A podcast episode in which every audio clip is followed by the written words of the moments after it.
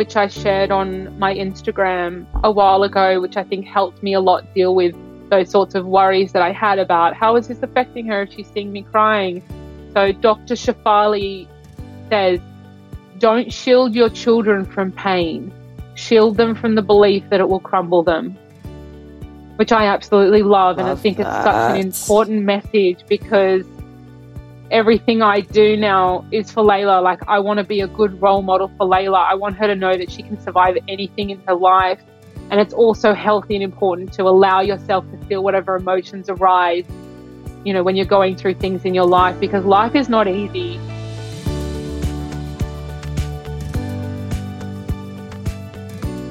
Hello, and welcome to Mum Life, a podcast for ambitious mums navigating the sweet and messy journey of motherhood.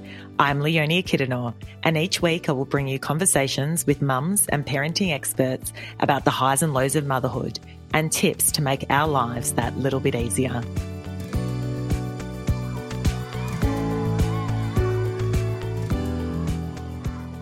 Hi everyone. Today I'm bringing you a conversation with Imogen Carn, the co-host of the Good Mourning podcast, which is a podcast all about navigating grief. We speak to Imogen about her motherhood journey. She experienced an unexpected pregnancy and the shock that that brought, a traumatic birth. We also talk about the first six months where it was sleepless nights with her little daughter Layla, which was really quite challenging. But the most challenging experience that she's had is when her little daughter was nine months old. Imogen's mother tragically took her own life. We really delve into what that meant for Imogen and her journey, her parenting journey, and how she then navigated that extremely tough time following the death of her mother for those of you who haven't necessarily lost a parent or loved one per se, this conversation is such a great example of how, even with challenges that you may experience in life in general, how to navigate those. And when you feel like you're in the depths of despair, the way in which Imogen really channeled her energy into something positive is quite astounding. Before we get into the conversation, I'd like to give you a mum life moment. So actually, it's from this morning and it was it's all about me leaving the house. So this morning the boys wake up. I get Charlie ready and Noah refuses to let me get him ready. So off I go and get myself ready. I'm about to leave the house and let Jules deal with Noah, but then I notice that there's dishes in the sink. So I think I'll just quickly wash the dishes because the nanny's coming today and I want the house to look clean. Wash the dishes and I'm almost out the door. And then Noah screams, Mom, ready to get ready now. And he's insisting that I get him ready. So I race upstairs to go get Noah ready. As soon as I try to pull him out of his cot, he's not into it. So I'm like, right, don't have time for this. Walk straight downstairs. I'm almost out the door. And then I see a pile of washing on the couch. And I think to myself, I may as well just quickly put the washing away because, again, the nanny's coming today and I want to make sure our house is clean. I pop the not washing away. I'm almost out the door and Noah screams, Mum, ready now. So I race upstairs to get Noah ready. And this time he allows me to get him changed. So I quickly get him changed and I run downstairs and I'm almost out the door and I see a million other things that need to be done. And I think to myself, I have to use every ounce of strength in my body to put one foot in front of the other and walk through that door and close it behind me. And then there's that massive sigh of relief. I'm not sure if any of you can relate to that, but being a mother and trying to leave the house, honestly, it's certainly a challenge I would never have envisioned prior to my motherhood journey. Okay, everyone, let's cross over to the episode with Imogen Carn.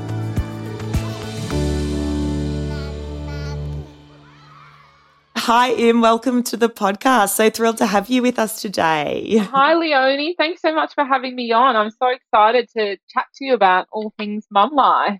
Yeah. So I'll start with saying that you've been an absolute success. You and your partner, Sal, um, your business partner, have been such a success in having your own podcast, the Good Mourning podcast, uh, which only launched less than a year ago. And now you've already got over 15,000 Instagram followers. You've been in major publications like the Herald Sun, the Courier Mail, Body and Soul, the Daily Telegraph. You've made such a splash with giving grief a voice. So I just wanted to start with saying congratulations on your success.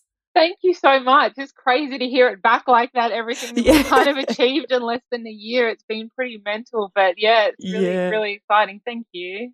It's amazing, uh, honestly, so admirable. Um, and so, look, really excited to have a bit of a chat to you about your motherhood journey, which unfortunately in the earlier months took a pretty tra- tragic turn with your mother um, passing away. And so I'm really interested to delve into more so how you navigated that from a parenting perspective. I thought what might be a nice way to start um, and to give this conversation a little, bit of context um, is to actually start with a post that you put up on Instagram in April. And so I, I thought I'd start with reading that off off. So you say, Shortly before I was due to give birth to my daughter, I was having a picnic with my mum. At the time, I was suffering from prenatal anxiety and was fearful of the changes that were about to happen in my life, being thrown into the unknown of motherhood. I asked my mum, what did having kids mean to you? She paused and really pondered the question and responded with sincerity. I guess it just means having more people to love. It wasn't until my mum died nine months later that I then knew exactly what she meant. Nothing else matters in life except for love. I thought I had forever, but I didn't. I thought I had forever to give her all of the love that she deserved, all of the love and comfort that she gave to me every single day that she was alive. My heart screams in pain for more. My daughter never got to sing happy birthday to her grandmother, and my mum never got to sing happy birthday to my daughter. I hate it. It hurts, but she left us with the best gift, gift of all. She taught me the meaning of it all, and her death taught me that nothing else matters in life except for the people you love. So I will love my daughter beyond measure the way that she loved me. When I read this post, I was literally, it gave me chills. And I just think it's so beautiful, beautifully written and so completely tragic. Um, and so I guess you know, with that context, what I'd love to, where I want to start right back at the start. So before having children, you fall pregnant. What was life like at that stage of your life? Wow. Um, going right back. I was a workaholic, much like yourself, Leonie. I was very, very career driven. Um, I think all I was doing was really working. I was working in TV production, mainly on big reality shows. Um, I'd just come off working for The Voice Australia, so I was doing that no for way. a couple wow. of years. Yeah. yeah. I probably haven't even told you this. no, um, that's so yeah. cool. And then I'd sort of made the decision that I wanted to move into producing because I like, you know, more mm. creative sort of work. And I'd worked really hard at trying to make that happen. And I'd mm. just accepted a job um, working in Africa on I'm a Celebrity, Get Me Out of Here. Um, wow. So I was gearing off to head to the jungle for a few months in Africa to work and mm. got a little surprise and found out that I was pregnant. And um, yeah, it was a huge shock. But mm. here I was going, I'll still go to Africa. It'll be fine. I'll only be, you know, six months in then. And then I yeah, had to yeah. have a meeting with um, the production manager and, and I was sort of pitching to her that I was still going to go. It'll be all right. And yeah. she said, like, if you know there's malaria there in the jungle, like you cannot go yes. when you're pregnant. Yeah. Like we're not allowing that. And I was actually quite devastated because I feel like I'd worked mm-hmm. so hard to kind of get to this place. I was like, yes, my career is taking off. I'm yeah. heading in the direction that I've, you know, saw myself going in for a long time. And life threw me a curveball, which is obviously one that, you know, a lot of women try, you know, some women have struggled to fall pregnant. And I'm very mindful of mm. that. But I guess mm. as a career driven person, you may relate to this, Le- Leonie. Mm. It was quite a difficult thing process when you're not yes. expecting to fall pregnant. So that was yeah. my, yeah, motherhood beginning wow. of motherhood. so you stayed in Sydney and you just continued working throughout the pregnancy. What was the pregnancy like for you? Yes, I stayed in Sydney and I went back on The Voice again because um, I was oh, going right. to stop working on The Voice, but I did another season yeah. with them. So I was heavily pregnant, working 16 hour days, um, wow. running around, which looking back was probably not the smartest thing to do, but. It was all I knew how to do. So it's what we do as career women, isn't it? yeah, yeah, yeah. So waddling along the lot at Fox yeah. Studios, heavily pregnant, like. um, but it was lots of like it was lots of fun, and my pregnancy mm. was actually quite amazing. Like I had a really really good um, pregnancy. I felt like because I always um, had polycystic ovarian syndrome, so my hormones had always been so out of whack my whole life. Like I'd suffered mm. from really mm. bad acne and pain and irregular periods. And um, weirdly, when I fell pregnant, like it just leveled out my hormones.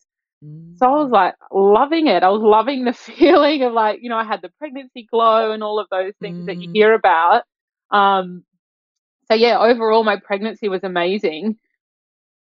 I had the same thing in a really weird way regarding my hair. So my hair, I've, I've got African style fro. Love your hair. And, um, yeah. It just never, it just never grows, right? And so I've had extensions all my life and all that stuff. And all I ever wanted was just like really long straight hair. And I have the fro, right? So I chemically straighten it, straighten and do all of that. And then as soon as I fall pregnant, my hair is growing and growing and growing. And my second pregnancy, growing and growing. And now it just won't. Yeah. And I was just like, that is such a good perk, particularly for me who's wanted long hair all her life. like, yes. take those perks, right? Do you know what's funny though? Is you want long, yeah. dead, straight hair. I've got long, yeah. dead, straight hair. Well, I had long, dead, dead straight yeah, hair, yeah. and all I wanted yeah. was hair like yours. Is that right? yeah. Cool. Yeah. So one thing I found in the pregnancy as well, at least for me, was um like I suffered from prenatal anxiety, and just having read that that post that I just read a few moments ago, sounds like you did too. How did that go for you? What was your experience around that? Yes. So I had pre and postnatal anxiety um, mm. pretty badly. I'd always suffered from anxiety since I was about 17 years old. I got diagnosed with generalized anxiety disorder, so I would constantly worry about things anyway. But I guess um, prenatal anxiety, I was just so fearful of giving birth, being a mom, what that looked like, the transitions that were about to happen in my life. Like mm. everything just felt so overwhelming. I was constantly worrying about it rather than enjoying it. And then I'd hear other mothers talking about, you know, becoming a mom and saying, I just can't wait for that moment of joy when you have your baby and that instant connection of love. And all I could mm. think about was, I can't see that happening for me. I cannot, like, I can't envisage that. And then that would also bring about a lot of shame because I would just think, how awful that I'm feeling like this. Why aren't I getting that experience that all of these other mothers are having? What's wrong with me? Am I mm. am I deserving to be a mom? Am I good enough to be a mom? Um, I just had so yeah, that sort of really negative, you know, self limiting beliefs, narratives running around in my head that was stopping me from being able to, yeah, I guess enjoy the thought of becoming a mom. Mm, I totally relate. And I similarly, I mean, very fortunately fell pregnant unexpectedly, sort of, I guess, the first time. We decided we'd probably start trying in a few months' time. I went off the pill and I figured, oh, it's going to take me forever. And then, like, straight away, I fell pregnant. And I wonder if there's the element too of that unexpected and then, oh my gosh, and then that guilt around, well, hold on, a lot of people do take a long time to fall pregnant. So I should be elated that I'm pregnant, but I'm not feeling that way. So what the hell's wrong with me? And now I'm angry at myself. And now, yeah. And it's like yeah. that, that spiral. Yes. And I often felt mm-hmm. like I mm-hmm. couldn't communicate that with anyone because, again, like you said, a lot of women struggle to fall pregnant. And I'm very mindful of that, how, mm. you know, much of a blessing it is to fall pregnant. So I couldn't, mm. I just didn't feel like I could be open and honest about my experience. And I guess that's important for us to have this conversation for any other mums that are out there mm. feeling that way as well, or perhaps yeah. pregnant women who are listening to this that aren't feeling those immediate feelings of joy that we're told to feel by society.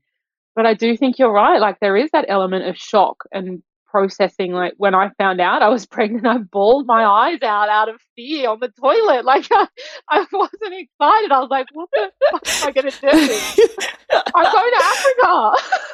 yeah, it's so funny you say that because I had literally just come back from Greece, having planned my entire wedding, put deposits down and everything, and we were heading over the following year. And I was um, the whole time, the whole trip to Europe, I was like, I'm not feeling great. Oh, I must be low in iron or something. And then by the time I get back, I see a GP thinking, oh, she'll give me some supplements, and away we go.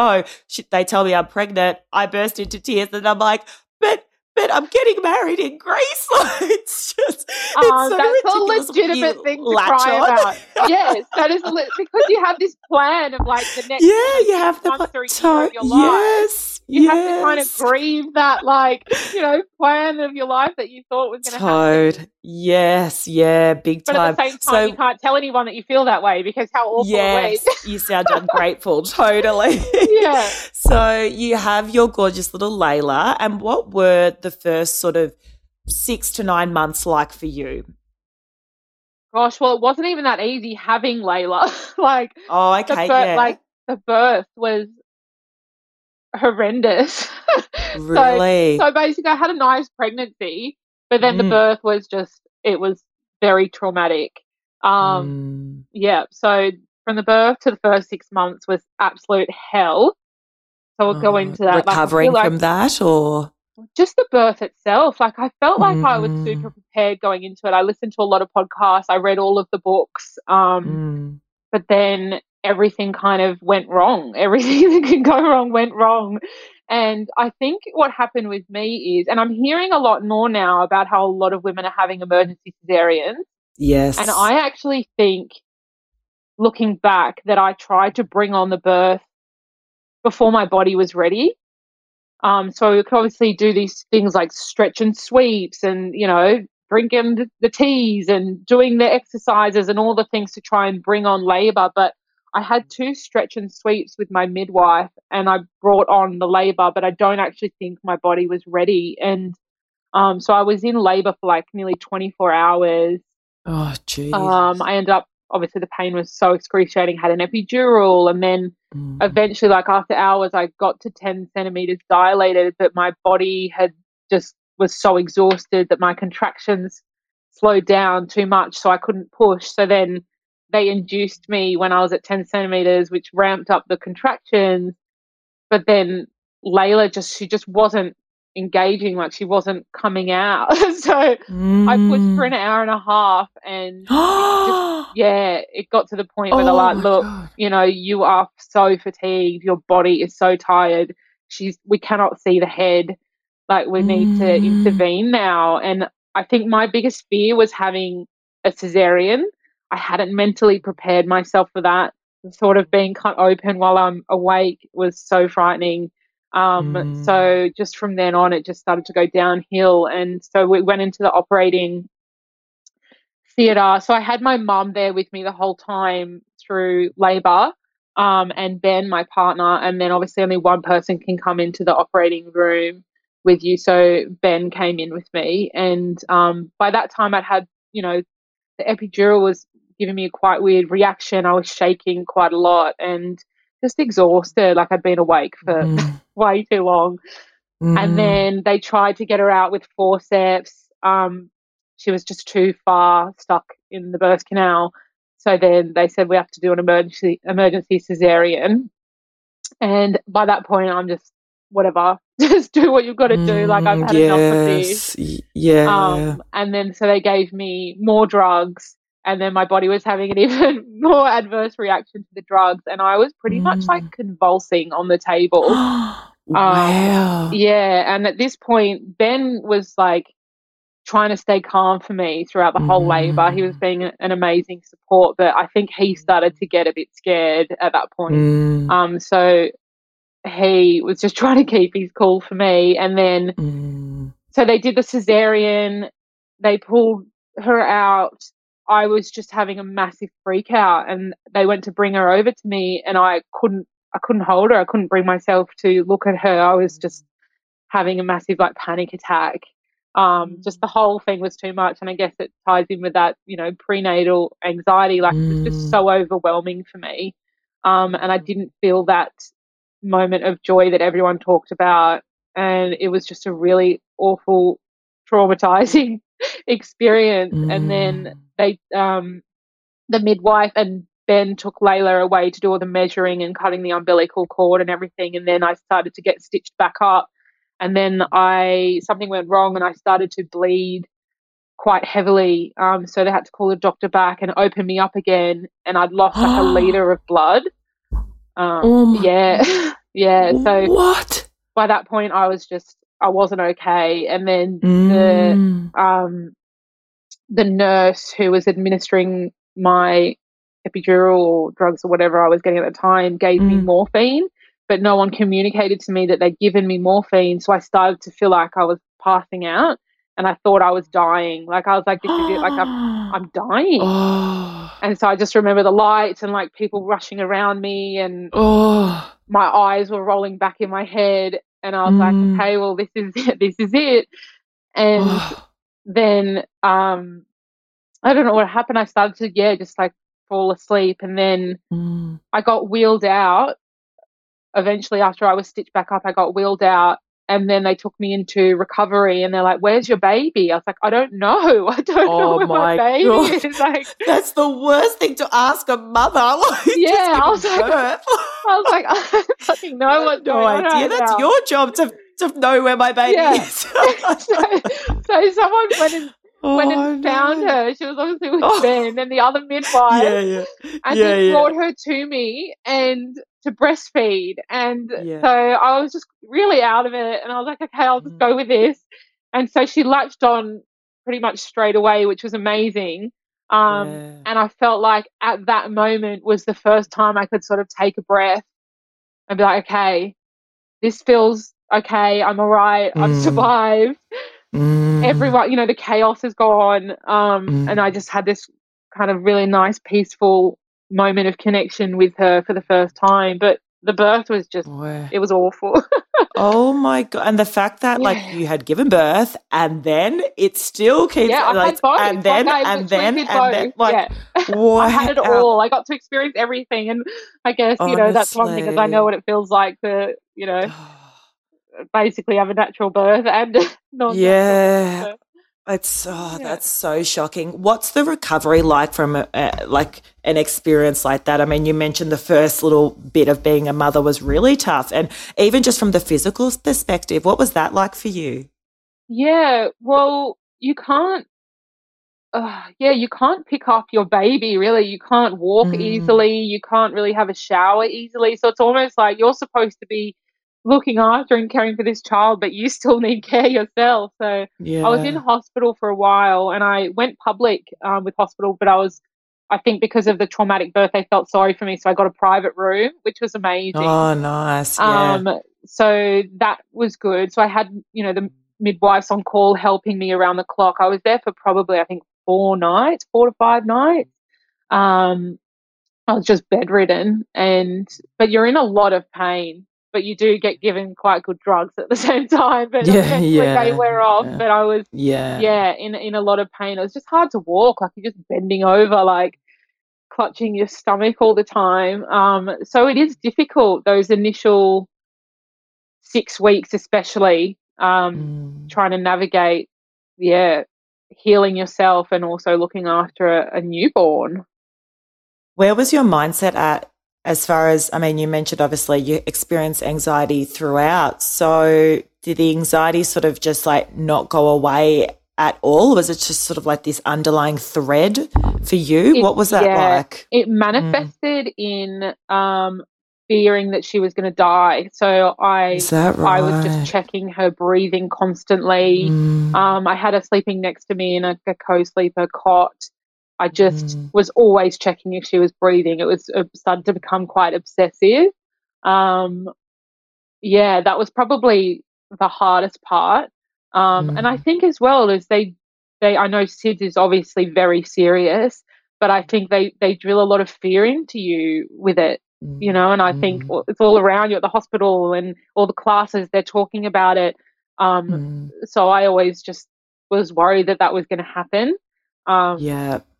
So yeah, I guess I mean that's, that's the thing with with anxiety, right? Like it's always like fearing the worst. So it's like if someone tells you Yeah. something, you're like, oh my God, what would I do if that happened? You know, and you start predicting Yeah. what you're going to do if that happens. And it's that rabbit hole. worst case scenario, the first six months were really, really hard. Um, aside from, yeah, just being a new mom, we had like Layla would have screaming episodes in the night, and I wouldn't know what was wrong with her, but it was like that deep Mm. scream, like she was in pain. And I just kept having people telling me, oh, that's normal, babies cry. I'm like, no, it's Mm. normal. Like, I can, Mm, you know, those maternal instincts, like, yes. you know, something's not right. yeah.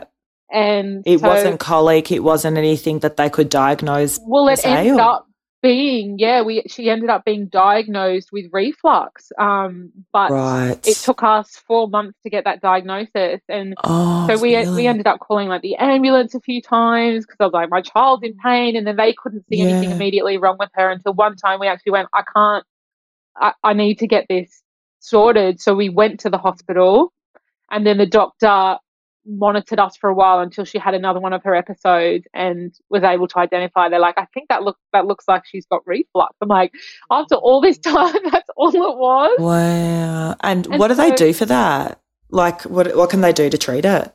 Um, she was on medication called Mm. Losec, so a really, really low Okay. dose, but you have to go to a compound pharmacy and they make it up specifically for your baby. Um, yeah. So we had to see a pediatrician. I think one of the main things was I was told by some nurse somewhere along the way that there's no such thing as over breastfeeding your baby. So every time Layla would cry, I would put her on the boob and breastfeed her. But what was happening was it was, I think, the milk that was upsetting her tummy. And so when she'd cry because she's having an upset tummy, I'd put her back on the boob, feed her Mm. more milk, and it was just adding to the issue. And so it kind of, I think one of the major reasons behind what was happening to her was Mm. I was breastfeeding her too much. And Right. I went, I ended up going as well because she didn't sleep at all. Like she was not a sleeper. You know how you either get a sleeper or you Mm, don't. We had a baby that didn't sleep. Um, so for six months, it'd be like she'd sleep for maybe 20 minutes and then wake up crying. And then it'd take like two hours to get her back to sleep. And she'd sleep for 20 minutes. And we were on that cycle Oh, for so long and I tried everything under the sun Mm, and nothing was mm. working. I ended up going to Tresillian. Um, I don't know if you're familiar with it, but it's a sleep school here in New South Wales, which is amazing. Um, Yeah. And it's free, it's fully subsidized by our government. Oh, And- wow. Right. Yeah. And I did a five night, uh, five day stay at this sleep school and they monitored, um, they basically monitored my routine and what I was doing with her. And then, so instead of breastfeeding her every time she'd cry and wake up, Yeah. they'd get me to like just pick her up, pull her out of the cot, and just hold her upright on my shoulder. And that was sort of helping her stomach digest. And then eventually I kind of got the hang of it. And then after sleep school, her sleep improved so much more because I didn't know what I was doing. You know, I, Oh, I was never around babies. Totally the same as you. I went to sleep school with both of my children. Like, and Yeah. you'd think by, by the second kid, like, you know, come on, like, don't you have get the hang of it, right? But at the same time, every child is different. And I was like, you know what? I'm just going to go and they're going to teach me what's best for my child number two, Charlie. And, you know, I- we did that, but that was a private one. That's amazing that there's obviously a publicly funded one in New South Wales. I wonder if there's yeah, so I think in there's Victoria, another, but yeah. there's Tresillian and then there's Karitane. So if anyone's in New South Wales looking, Right. just speak to your GP and get them to refer you to either Tresillian or Karitane. Um, they're amazing. That's yeah. No, I couldn't have done parenting without having had that level of support Oh, no. as well. um, gee, sounds like it was like a fair bit going on for you, particularly in the early days. So, and then compounded with just like you said, the general challenges of being a parent. Your mum passes away when little Layla's nine months old. So, where is your head at? Sort of at, at that point, like how do you even get yourself out of bed to look after your child? Like, talk me through Yeah. that.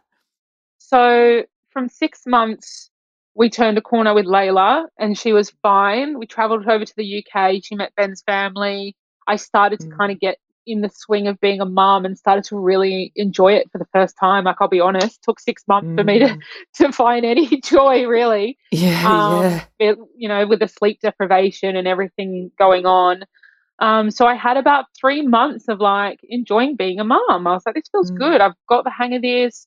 I'm starting to understand, you know, what everyone goes on about how it's great. yeah, yes. And yeah. And then I didn't know sort of behind the scenes, a lot of stuff was going on for my mum at the time, um, which I think I was just sort of, I was so sleep deprived. I wasn't in a position to be able to recognize any of the signs that anything was wrong. And as I, I was so focused on myself and being a new mum, which now looking back, I, I feel a lot of guilt about. But, you know, in when you're in those situations, that's all you can really do when you're a new mum. When Layla was probably seven months old, there was a lot of stuff going on in our family, and I can't discuss the circumstances surrounding what happened to my mom, but it was a horrific twist of fate, is the best way to describe what happened. And um, it was a matter of probably two months where from when I knew what was happening um, to when she tragically took her own life. Um, so it was just, it all happened so fast for us. And, you know, I'm in the midst of being a new mom. It was just, it was very chaotic. Like everything just felt really chaotic. And I felt like I was back in that place of feeling really out of control of everything. Um, so yeah, it was a, it was a lot to process. And, and mum mum died when Layla was only nine months old.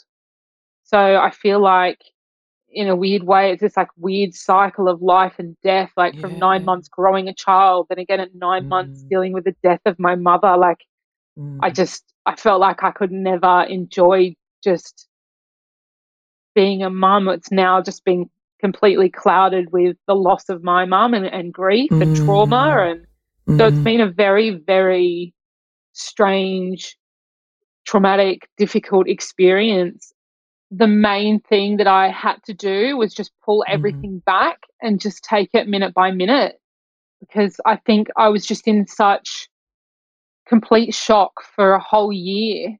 I mean, I lost my biggest support. Like, my mum was everything to me. Like, she was my best friend. And, you know, she's the grandma of my daughter. Like, mm. I feel like, you know, there's no other time that you need your mum the most until you become a mum yourself. And it's like, that was ripped away from me.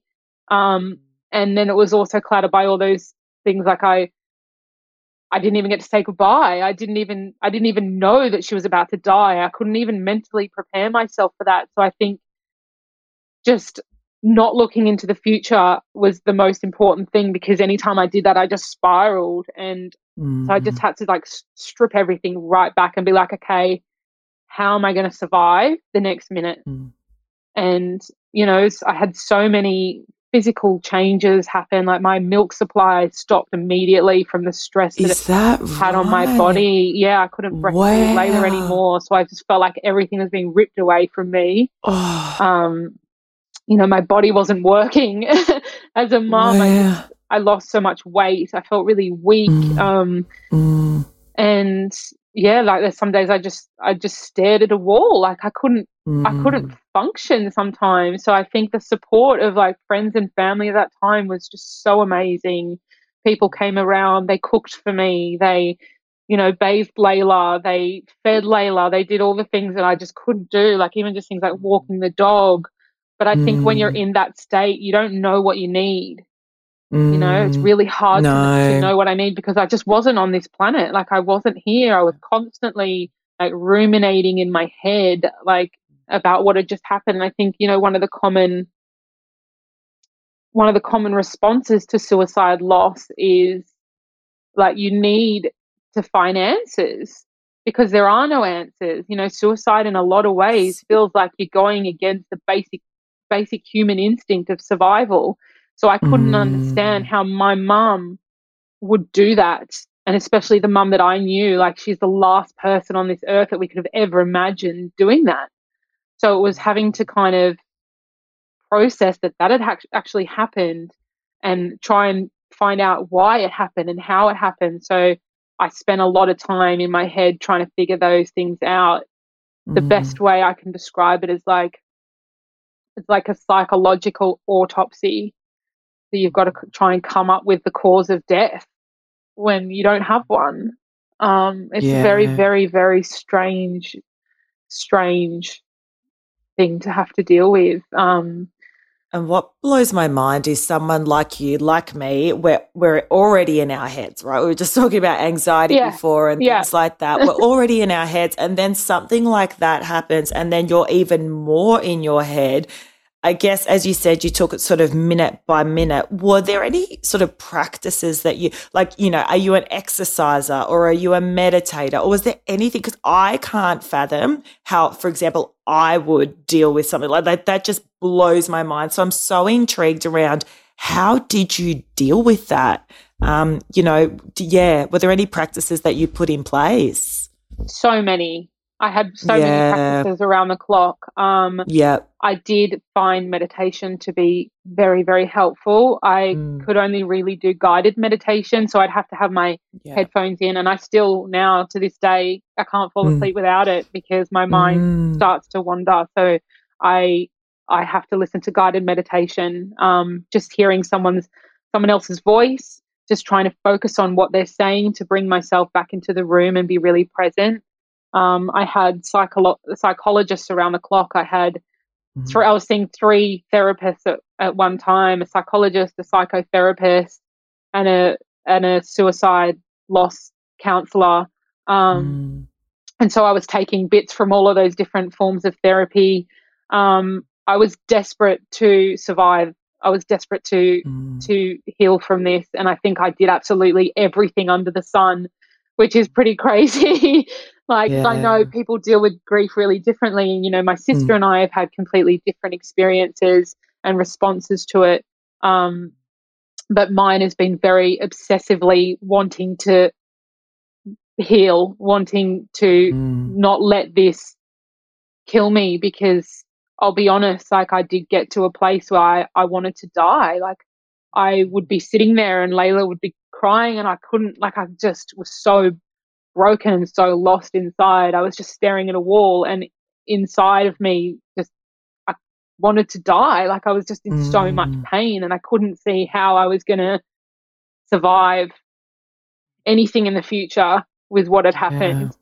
So I think I had to I had to just I had to do everything that I could and I mm. think um, another really helpful tip was from one of my well from the psychotherapist where she said when you're in those moments and you're so out of your body and you're so in your head and you're not present just smell your daughter's skin she said it sounds really simple mm. but just hold her to your skin and smell her skin and touch her hair and just like feel her breath on you and like those sorts of things would pull me back you know and it was just like i just had to keep doing that sort of stuff on repeat and just remind myself i've got to survive she needs a mom you know i can't let any more tragedy happen in my family like just keep going just just make it through today you know and that's all i could do for a very long time um, mm. for months i just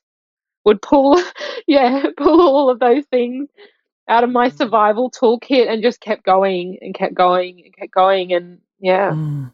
So, at what point did you feel like you were starting to turn a corner as far as feeling a little less heavy and a little bit more in the real world?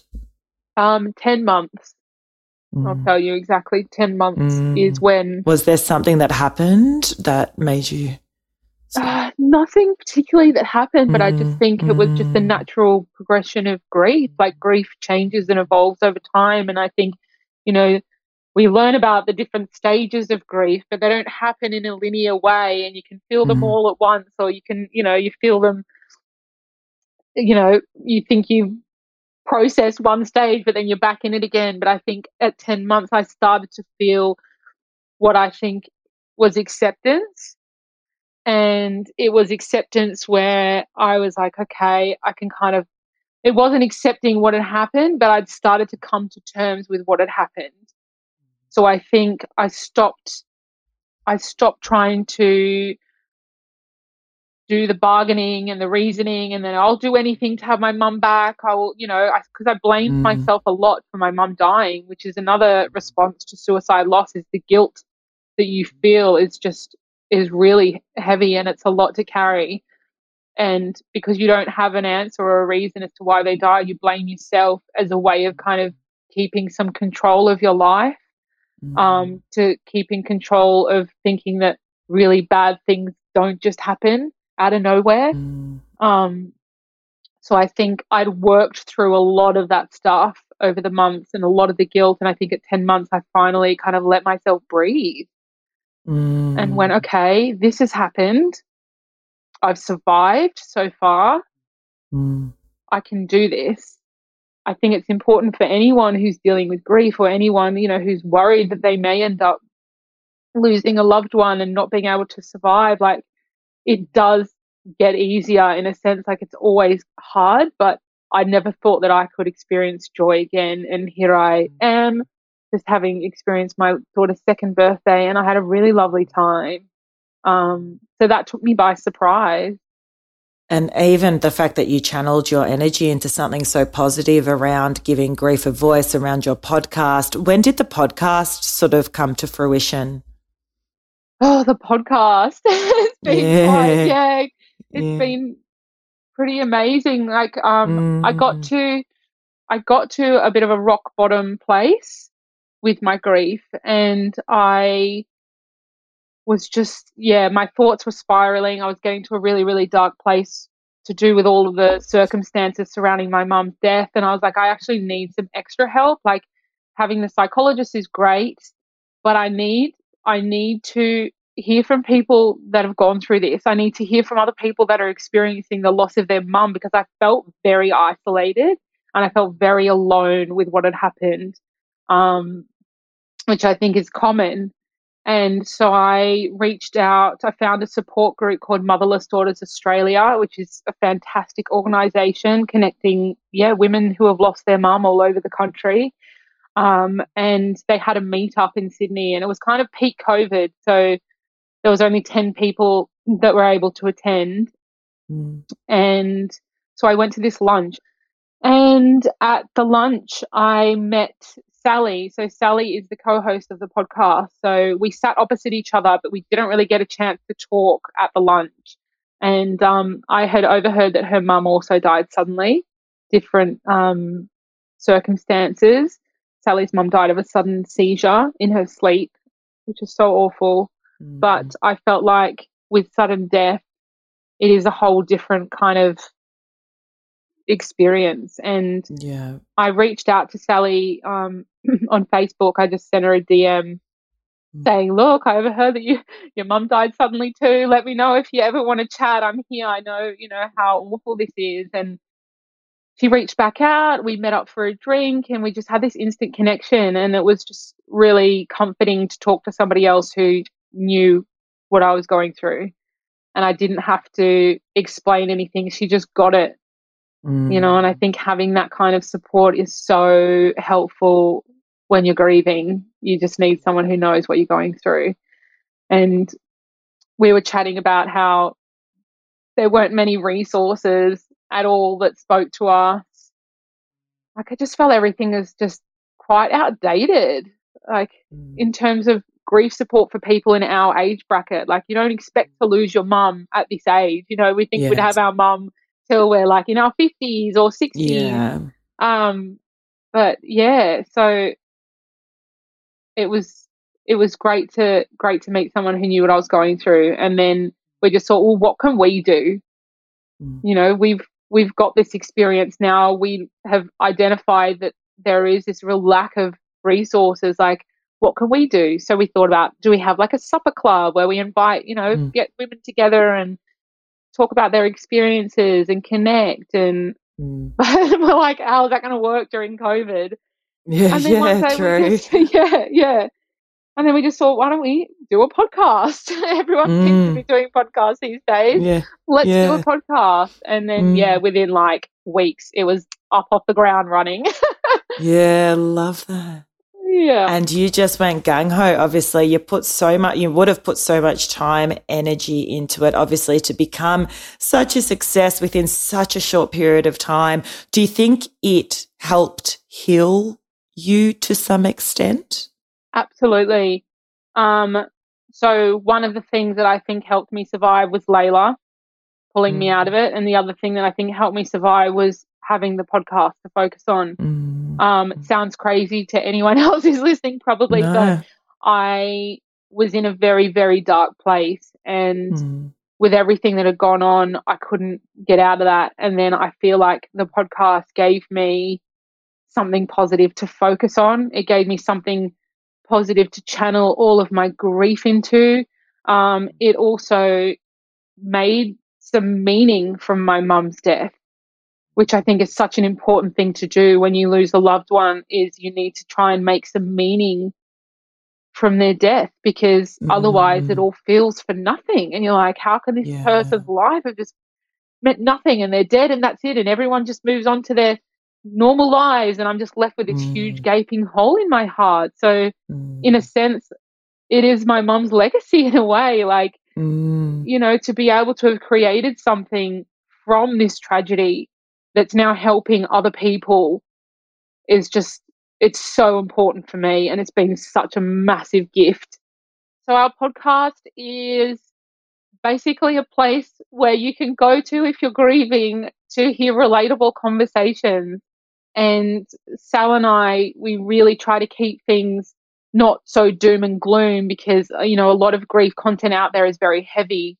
And mm. we like to keep our content obviously it's a heavy topic and obviously anyone talking about death is going to be hard to listen to and it's going to be emotional but we also keep it light and humorous at times which sounds crazy but you have to listen to our podcast to kind of know what we're talking about like we have a laugh sometimes. You guys crack me up. yeah, you do.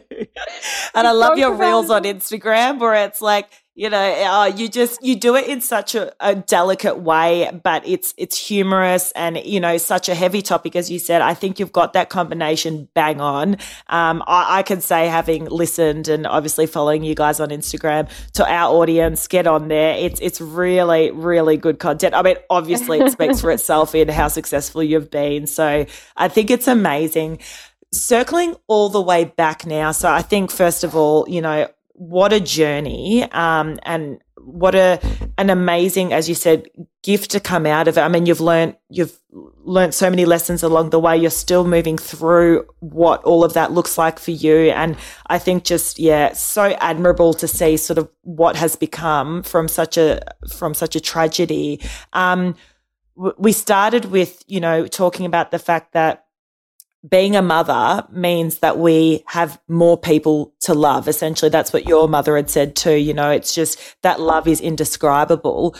What, where is your relationship at now with your daughter at two years old? And how did that sort of evolve? Because the, the first, I mean, even year, I'm sure was just an absolute shit show, right? Like you're just trying to get through the minute. Um, where are you at now?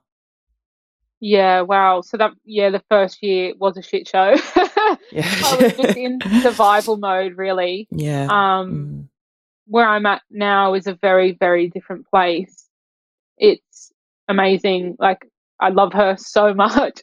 She brings mm. me so much joy. So it's incredible that we've got to that place through all of this awfulness. Um but I think another thing, like in that first year, I was so concerned about the effects that it would have on her, like mm. seeing me breaking down and, you know, what does that look like? Should I not be crying in front of my child? But this, you know, when you're in deep grief, you, you can't like, you can't turn it off. It's not as easy yeah, as exactly. that. Yeah. Um, there was this incredible quote which I shared on my Instagram a while ago, which I think helped me a lot deal with those sorts of worries that I had about how is this affecting her if she's seeing me crying. So Dr. Shefali says, don't shield your children from pain. Shield them from the belief that it will crumble them. which I absolutely love. Love and I think that. it's such an important message because everything I do now is for Layla. Like, I want to be a good role model for Layla. I want her to know that she can survive anything in her life. And it's also healthy and important to allow yourself to feel whatever emotions arise, you know, when you're going through things in your life because life is not easy. You know, we get faced with challenges every day. And as mums, you know, we've got so much on our plate. Um, it can be stressful, but just just know that I think is so important. Um, don't shield them from that. pain. Yes, I love that. One of the last questions uh, I asked all of our mum guests is how has motherhood changed you as a person? I am walking around with my heart outside of my body now. yes. like it's changed me in so many ways. I was so selfish Mm. before, and everything that I do now is for somebody else.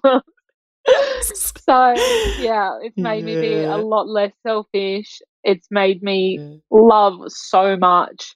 Um, Yeah. it's just changed me in a lot of ways, ways that I'm really proud of. And I think it's also all of those fears that I had prior to going into motherhood are all gone now. Like I'm, I feel like I'm starting to become really confident as a mum. I'm starting to think, actually, I do deserve this. I can be a good mom. And, you know, I Mm. think at the end of the day, if your child is, is loved, then you're doing the best job because all the other shit doesn't matter, you know, as long as they're loved. That's the most important thing at the end of the day. And I think I'm nailing that pretty good. So, yeah. I love that. It's like back to basics, right? Like that is essentially the foundation of it all. Um, Yeah. I love that. I've loved this conversation. Just to wrap up, how can people find out more about you and your work? We are very active over on Instagram. So you can find us at Good Mourning Podcast. So morning is spelt with a U. So M O U R N I N G.